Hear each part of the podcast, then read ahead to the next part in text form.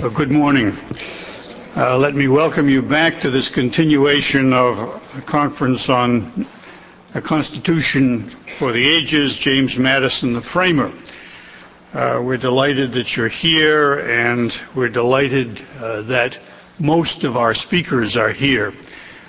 We will need to rearrange the schedule today by bringing Jennifer Nadelsky's paper up to the second slot in the morning session, and we hope that Pauline Mayer will be able to reach Princeton by time to deliver the paper about 2:30 in the slot Jennifer would have had.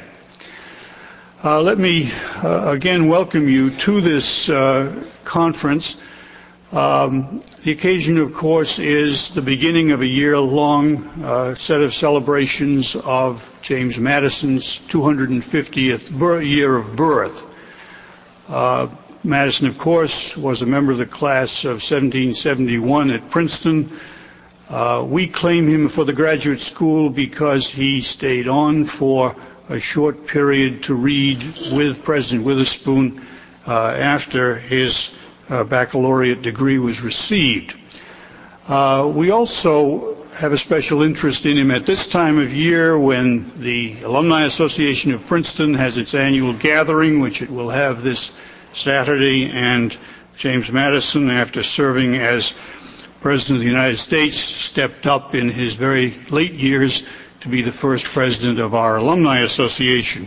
So the ties to Princeton go very deep. And in this centennial year of the graduate school, we're delighted to sponsor this conference, which we think is a wonderful set of papers about this remarkable figure. Two very minor announcements. There are restrooms in the basement of this building, in the 7th entry, as well as in the other academic buildings. This session will break about 10:15 or 10:20.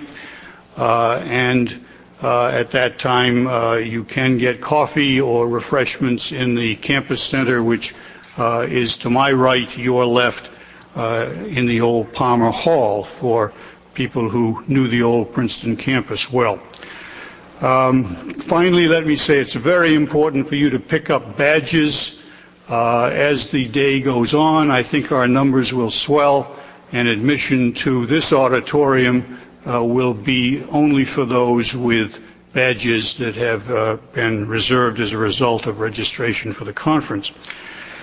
Let's begin our morning session. I'm delighted that Barbara Oberg will introduce our first paper presenter. Barbara came to Princeton several years ago. She is responsible for editing the Jefferson Papers here at Princeton and is a member of the Princeton History Department.